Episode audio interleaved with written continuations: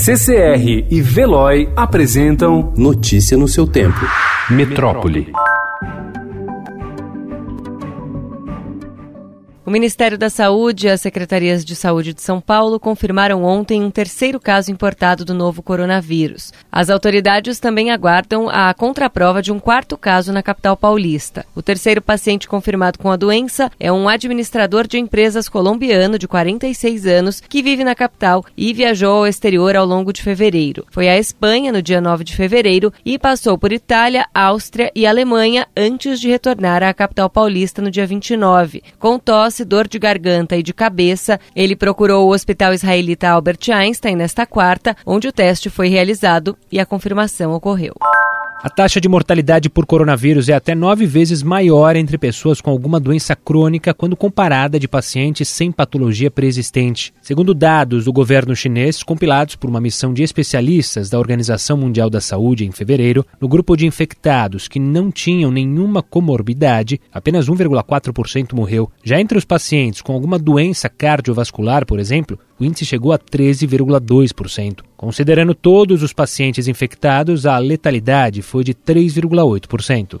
Subiu para 25 o número de mortos em decorrência das chuvas fortes que atingiram a Baixada Santista. Ontem, os bombeiros ainda trabalhavam nas buscas por 24 desaparecidos em Santos, São Vicente e no Guarujá. Entre as vítimas, pelo menos quatro eram crianças, incluindo um bebê de apenas 10 meses. O município mais atingido pelo temporal, Guarujá, contabilizava ontem 20 óbitos e havia ainda outras 18 pessoas desaparecidas.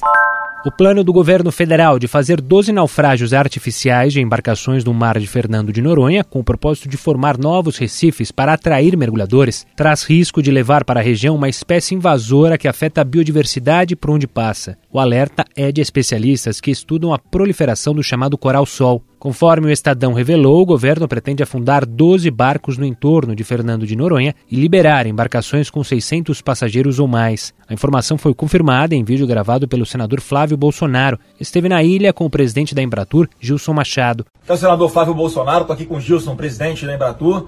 E estamos em Noronha, trabalhando é, sobre a questão dos cruzeiros marítimos, sobre a questão dos recifes artificiais. Estamos aí, desatando os nós dessa legislação para permitir que esses segmentos também sejam muito melhor explorados pelo nosso país. É isso mesmo, Flávio. Noronha é um dos lugares com maior vocação do mundo para mergulho de contemplação.